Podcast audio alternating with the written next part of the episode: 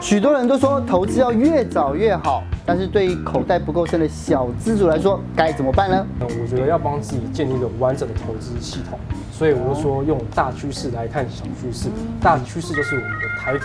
今年才大四的投资达人空总，虽然只有小小十万块本金，却能在短短的一年半时间内，在股票市场滚出三桶金。你想知道他的秘密吗？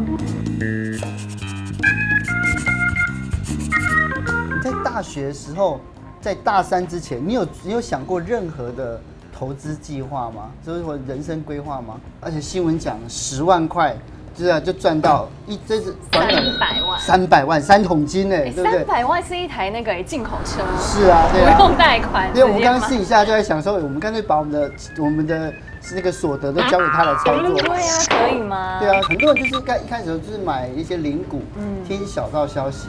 可是我觉得你很特别，是你从权证开始，为什么？因为那时候我本金只有十万嘛，十万。我想说，哎、欸，我如果操作个股，那最好的假设跟巴菲特一样厉害，二十趴年报，那我一年也只有一两万而已啊。啊那我知道要多久才有办法达到我目标的第一桶金？是，所以我就研究啊，有没有什么哎、欸、可以高风险高获利，就相对的嘛。那我就研究到权证这一块，我就。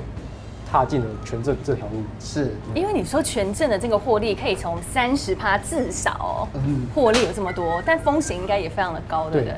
嗯，权证，我们如果真的要玩权证的话，权证的特性就是所谓的高风险、高杠杆，还有所谓的有时间价值，这也是跟股票最大不一样。是，那股票要归零就是公司下市嘛，嗯，权证不一样哦，那如果掉到掉到价外，短时间你趋势没有看准，掉到价外啊，一阵子不去管它，它就慢慢的归零。这是所谓的最大差别，是，所以它，你看，我觉得它跟股票就不一样，高风险、高高杠呃杠杆，我们都可以理解。可是时间价值，它就短短就是好像两天，是不是？一两。没有不一定，它你要看你选的权证，所以啊，挑挑选权证也是其实也是一个很重要的环节。是，那我们从权证啊以前之前的实战经验来告诉我，那权证的话，第一个我们就是要看价内价外，原因就是因为你太价外的话，它联动性不高，太价外了嘛？那你太价内的话，它杠杆又低，又不符合我们了，所以整理出一个数值啊，差不多正负十五趴。是。那第二个就是说，呃，我们的买卖价差比，那权证很便宜嘛，我们一次都买很多啊，那我们要考虑手续费的问题。是。买卖价差比就是我们的手续费，所以。手续费当然越低越好，是。那有效控制住之后，在它流通性的问题，嗯、呃，股票是大家都知道的嘛，像权证有些你们有可能就不太了解，这原因就是因为比较少人去玩，那我们要考虑它买了进来是不是卖得出去，是这流通性问题，再有就是剩余天数，嗯、那我是剩余天数的话，我比较习惯设定在六十日，原因就是因为这六十日有足够的时间让我去等待获利，哦，那如果太长的话，我就。被时间吞噬了嘛，所以我六十日我就觉得最最刚好的。那我们设定完之后，再依实质的杠杆去选出，呃，前三名啊，前五名啊。那杠杆越大，我们要以小博大，效果就越好。所以你记得你买的第一档，就是应该说你第一次买权证，你你是买的是什么啊？我印象其实蛮蛮深刻的，那时候几乎都在玩啊，哎，玉金光、玉金光、大力光，哎，国巨，嗯，呃，神盾，这时候是高价。所以我就因为高价股，我们就没办法融券嘛，我们买不起嘛，我们只有十万而已。但我没有想放空，所以我就去用权证来做一些权证放空。嗯嗯，所以那时候就是放，所以就就是按照这上上面来来设定啊。对，这是权证的设定就是这样。是。嗯。但是呢，就是后来权证你赚到钱之后，对你说半年之内就赚了半桶金嘛？哎，好羡慕哦。但是他觉得不够。对，太慢了，他就觉得太慢了嘞，太慢了，对，太慢了就来玩刺激一点的哈，所以你决定要挑战大怒神，对不对？当冲，当冲，当天冲销，哎，投资人都是这样啊。一开始，哎，我们不知道把自己归类为投资人，嗯，那我们就是把投资这件事情当做投机嘛，嗯，那就越来越贪心啊。我想要一天当中最吸引人的是什么？不用本金，那我们面对都是损益而已，嗯，那其实往往这是最可怕的，原因就是因为，比如说我们只有十二十万，那我们余额限限度。却可以开到五十万、一百万，甚至更多。原因就是因为我们不用付本金，所以这这一点累积下来啊，其实损益是很可怕的。是，嗯，所以所以你就是一开始的时候，就是你你就决定全证全证玩一玩。为什么忽然就是？当然就是说因为获利很高，对不对？嗯、所以想要赚更快吗？对啊，呃，但一定有个诱因吧？对，你为什么想要？因为其实现在是那个资讯时代爆炸时代嘛。那我就很多群主啊，很多呃，可能就看会看新闻嘛。那觉得说，哎，这个标越看每天看盘啊，很吸引人啊，就去追。就当冲的时候就想想一直买一直买，那我就把余额开开大，反正我想的就是说，我当日一定会把它卖掉。哎，越买越多，哎，仓库那个库存都零零杂杂的，所以就那时候就想说，完全就像无头苍蝇一样嘛，嗯，玩当冲就这样，每天就是过的这种，呃，没有目标，就哎呦看哪一只好就去冲就去冲。还有一个点就是说，所谓的心理因素不够好，哎，账面的损益越来越大，你就会想去认赔。那一旦你认赔之后，这只股票就喷了。哦，之后我跟你想相反，当冲就是是，所以你你赔过最惨的那一只是什么？嗯，其实我每天都是操作不同支嘛，资讯报道，我根本没有记得哪一支，我只记得那一次那次都是这样啊。我那时候其实胜率其实蛮高的，但为什么会赔钱？因为比如说，呃，我礼拜一跟礼拜五嘛，而礼拜一跟礼拜四其实都是赚钱，赚几千块、几万块。但有一天，我就是贪心的那一天，放大操作的那一天，就赔了将近快十万。几乎都是这样，维持了差不多呃四五个月的时间。是，所以你看哦，就是你本来就是稳稳的赚一点点一点点的时候，觉得说，对，你就觉得不够了，嗯，想要只要加大杠杆，是不是？嗯，对。结果呢，就赔到了。但是那时候你心里一定，你你你应该没有心上课嘛？哎，你应该有一些启发吧？你现在还敢玩吗？现在我我当冲就是觉得说。哎，如果我们要真的要玩当冲的话，我们必须要先把波段做好。原因就是因为波段那么长时间你都做不好，你一日绝对做不好。再就是我刚刚说过的心理因素一个很大的问题，你要能够去承担你的损益，那你就算看好了之后，你这损益你要以防。当冲现在当冲客很多嘛，那你要怎么以防说不要被洗掉呢？再就是我们的资金控管，所以说我所谓的，你资金只有那一点钱而已，你就不要去妄想说，哎，你怎么把你的库存，把你的那个限制额度开这么大？嗯，就是对，一切都是因为贪心，所以就会导致后面引发的一些灾难。所以，所以你的你的跟大家跟新手分享就是不要贪心嘛，是这样子吗？呃，我常常讲啊，当冲啊，禁止贪跟贪，贪跟贪心跟贪平。哦，原因就是因为呃。那时候我就是可能一两趴的时候去看它嘛，那时候可能就赚一两趴，那我贪心去等，我期望它去涨停。那你觉得涨停的机会比较大，还是到货的机会比较大？嗯，我相信是我相信是后者。嗯，所以那时候几乎都是这样，哎，贪心了之后马上跌破你的成本，之后你就去想要干嘛？摊平，期望它回来。嗯，那面对的就是你的损益的越来越大，你的损失越来越大。那时候就是几乎都是过了这样的日子。哦，所以后来哪一天醒过来了？你怎么醒过来的？我好好奇哦。等到你，呃，几乎所赚的钱都快被吃掉，还有 你已经不知道目标是什么，你没办法知道说你投资这件事情是正确的还是错误的时候，你会想要回到初衷，我原本的波段操作，为什么我波段做得好，我去做，我为什么要去玩当冲？所以现在几乎为止都是，呃，用波段啊，慢慢的去建立起来我的部位。所以你从当冲到回到波段这个迷惘期大概有多久？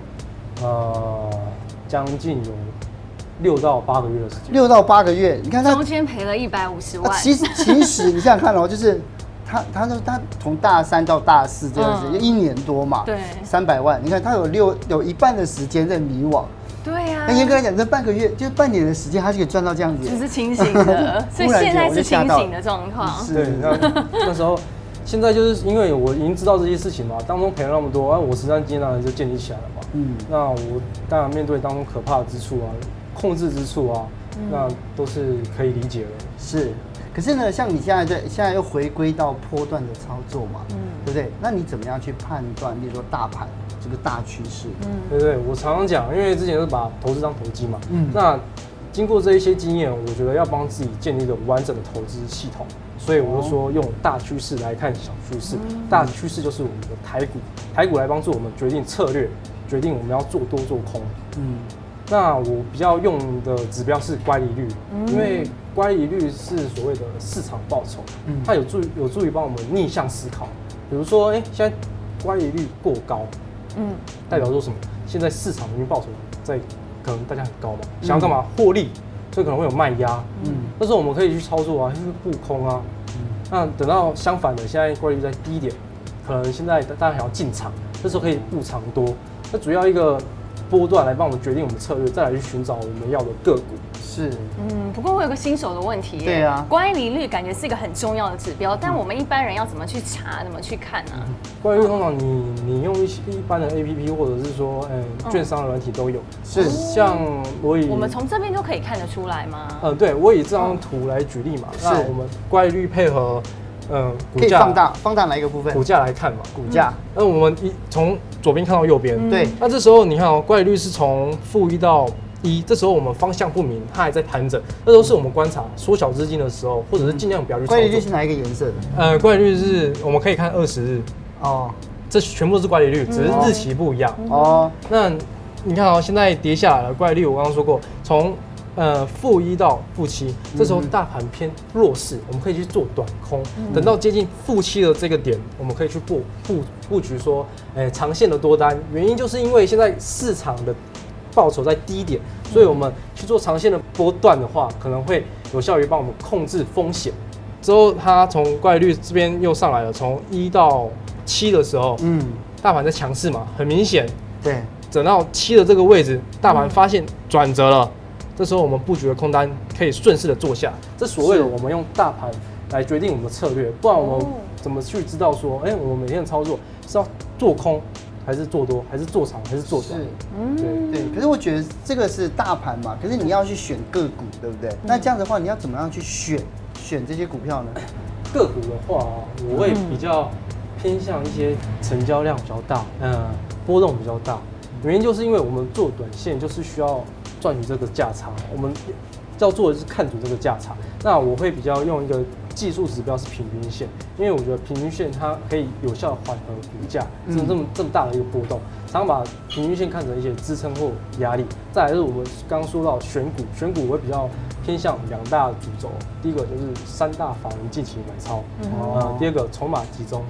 三大法人进行买超，我特别注重的是投信，因为投信基本上是收集大众的资金，有产业的报产业报告，还有绩效问题，所以对我来说，它可能是一个多的讯号。那这两个两个主轴出来之后，我们再去细细节去选出我们要的参数。是呃，比如说投信近日买买超五日、十日，配合筹码集中，五日筹码集中，二十日筹码集中，同时在递增的时候，这时候我们是不是可以把它列入选股的观察呢？嗯，那等到技术面的呈现买卖点。那我们有去有效于提前的呃观察再操作，是，所以就是你会看到，就是说，这是三大法人最最近他们在做哪些事情，然后例如说他们会集中，他们会把他们会讲说他们把资金集中在什么股票上？没有，现在很多很多 app 都很好用啊，有一些它你盘后资料都有一些帮你归归纳出来，所以。法人买超，筹码集中；法人买超，筹码集中。啊，那选完之后，我们只要把它列入观察之后，等待我们技术面的买卖点出现，我们再去借由去操作。是这样的话，我们就是可以算是一套完整策略了。是。但我觉得很难的是进场时间。对啊。啊，对。因为你准备好了资金，也看好了，可不知道到底要不要进去。嗯，我刚刚说过，我们用过平均线嘛，嗯，那我们可以利用我比较常用的，就是比如说十日线、二十日线平均线纠结，那筹码在集中的时候，嗯，等待突破的那一根红 K 棒配合量，量可能就是三到七倍，这时候是我们的买进点，嗯，就差不多这样一个策略，那可以有效地在我们极短线中快速的去资金的控制。是、嗯、是，所以这上面的话就是进场策略，这样十日、二十日的这个均线纠结是什么东西？就是十日平均线就是我们的市场平均嘛，嗯，那十日线就是理所当然就是十日平均啊，啊哈，二十日平均啊，这边有没有？对，十日跟二十日这边有没有纠结？就是呃两个互相交叉这样，对，是是是，呃量能在说了嘛，嗯，那我们说过等待的就是等待出量突破的第一根 K 棒，嗯，站上的平均线，这时候是我们买点。有没有？就他们纠结、纠结、纠结，突然往上这样。对，嗯，这是我们买点。可是我们哪知道什么时候？因为这是这是这是已经是长期这样看的嘛，嗯、对不对？对啊，对啊。因为我们已经可以看到后面，那如果我们没有看到后面，这里怎么办？嗯，我们我我们可以去找一些平均线纠结或者是筹码集中，原因就是因为等待突破，没有看到后面一样意思啊。它只要站上去平均线，我们就是呃我们的买点。嗯，是是。所以呢，如果说是呃投信跟外资的话，对做怎么办？投信外资对做的话，呃，那这支股票就不要了，我们去找就不要了。我们不知道，我们可以去找一些两个没有对做的，为什么要去纠结说那两个谁比较强？是，而且股票一千多只，干嘛要纠结那一只？对啊。但是你这样看的话，像好像现在这样这样走走走走走，走到后面，现在是出场还是进场的时机呢？嗯，通常啊，我们出场的时机，我们一样用一样的方法。嗯，等待有没有它上涨了一段，要干嘛？平均线可能帮我们有效缓和。它现在要休息了，一样再次纠结的时候，我们可以出场。嗯哼，或者因为它就它这时候我们要有效控制资金，他在纠结的时候，我们不知道他要纠结多久，或者是说他可能趋势要转变了，跌破这个趋势，那时候我们就去另选其他股票，一样用一样的方式。那我自己的话，我是做很短线，所以我就通常我会，呃，开高走低，有一个绿 K 棒的时候，上影线很长，代表上面的压力呃越大，这时候我就会出去了。就比如说，你看这边进场赚个两根，我就跑，我就跑了。有效运用资金就是这样。是是。那你有没有偏好什么样子的产业呢？产业的话，我比较偏向电子股，因为台湾是电子盘嘛。那电子股相对的波动会比较大，哦像近期啊，华为供应链啊，它波动不是很大嘛，因为下修，那我们可以借由这样的波动去操作。呃，像像现在中美贸易战这么乱，我们要怎么怎么样去评估啊？其实现在中美中美贸易战已经打了那么久，那我可以找一些修正的股票，电子股一定是修修正到一定的程度嘛。那我们可以去找一些可能。嗯，被错杀的股票，错杀的股票，因为你看哦，你看哦，现在华为供应链嘛，它是每只股票都受影响。那我没有分它说，哎，它华为供应链占我们的这只股票几趴几趴，它全部它是就是华为供应链，所以我们可以去找可能华为供应链比例比较少，或者是它体质是好的公司下去配合着我们的大盘指标，哎，等到趋势出来的时候，我们可以去找进场，这样做一个长线的布局。而且不知道哲青哥有没有发现啊？今天衣服很有巧思哎。对啊，他是飞行夹克。对，他叫空总，空总就是做空的，做空的专家，不是空军。因为为什么？你看做多跟做空里面，为为什么你对做空特别有兴趣？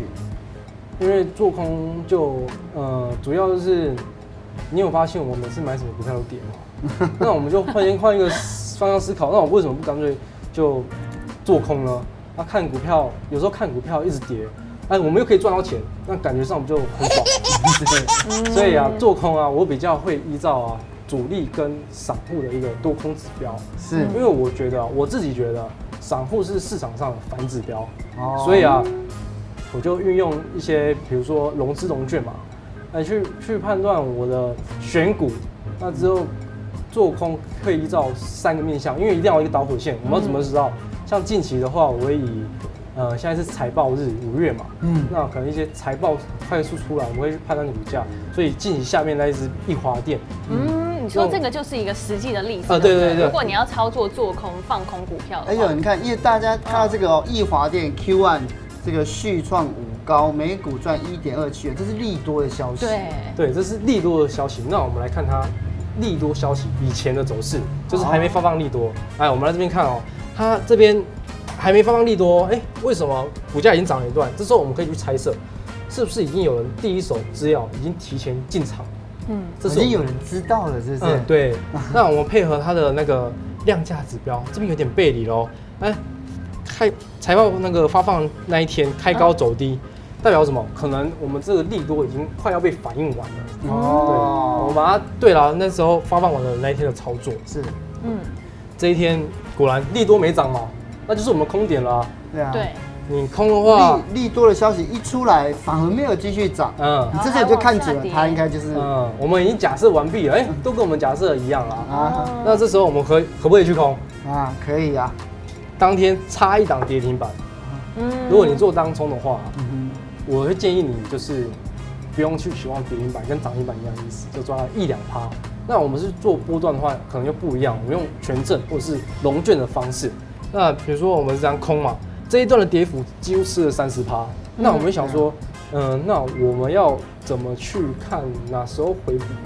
我们可以去看，我依照融资融券嘛。那当融资减少的时候，可能就是我回补点。散户散户越来越少了、嗯，所以以下面这个融资融券的来举例的话，嗯，这边来看上涨的这一段时间，散户往往都是做相反的，有没有？他买，一直卖，一直卖，一直卖。他等他跌的时候，他买，大家一直买，一直买，一直买。从这边就可以看得出来，对不对？对，嗯，融资融券。所以当他一直买的时候，代表说，哎，这只股价还有下跌的空间。一旦发生到所谓的融资断头。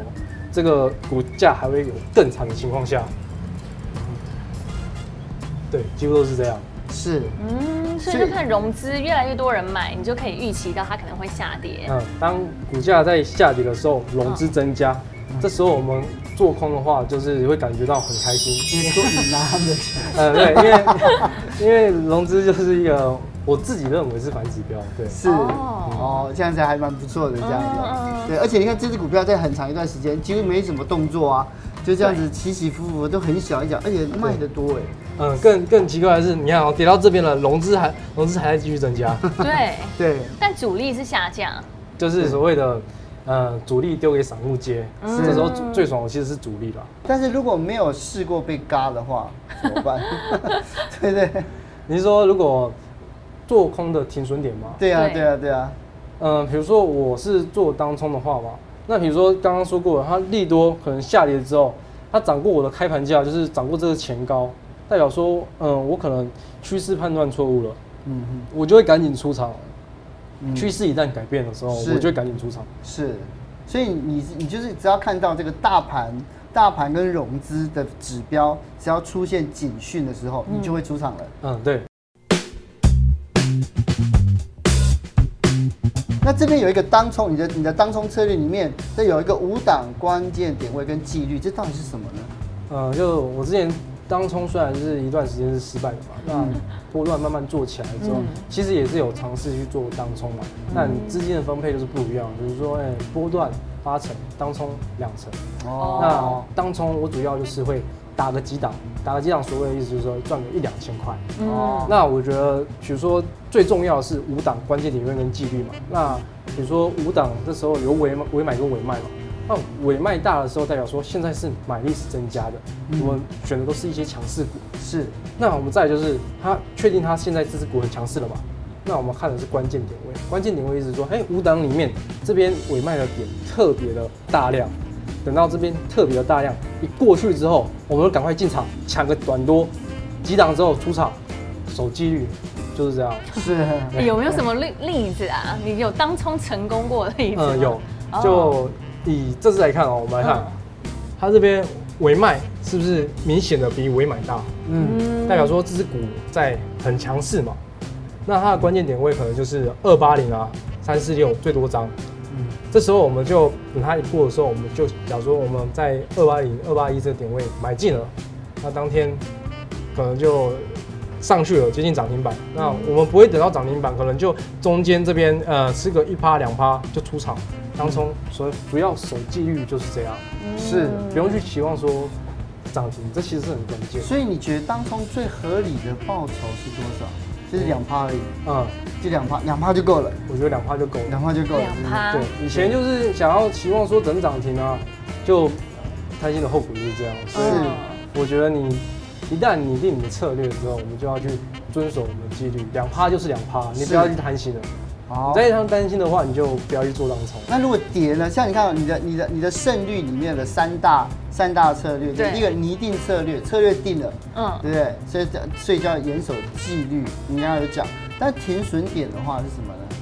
停损点就是很难判断的点啊。对啊，那就是心里过不去的那个坎啊。停损点的话，我通常把停损点会设得很小，很小。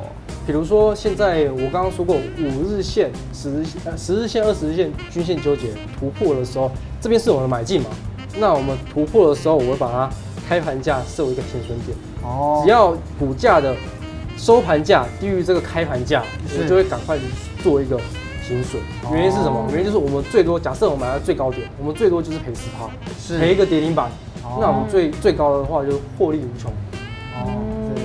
这个其实虽然这个，我觉得今天啊，我们跟空总这样子这样子聊，虽然很多很复杂、很技术的东西，但是慢慢回味，应该有很多可以来了解。我觉得要复习一下，要复习一下，对对对。然后我们再自己再重新再看一下倒带，好不好？来，谢谢你，谢谢，谢谢。谢谢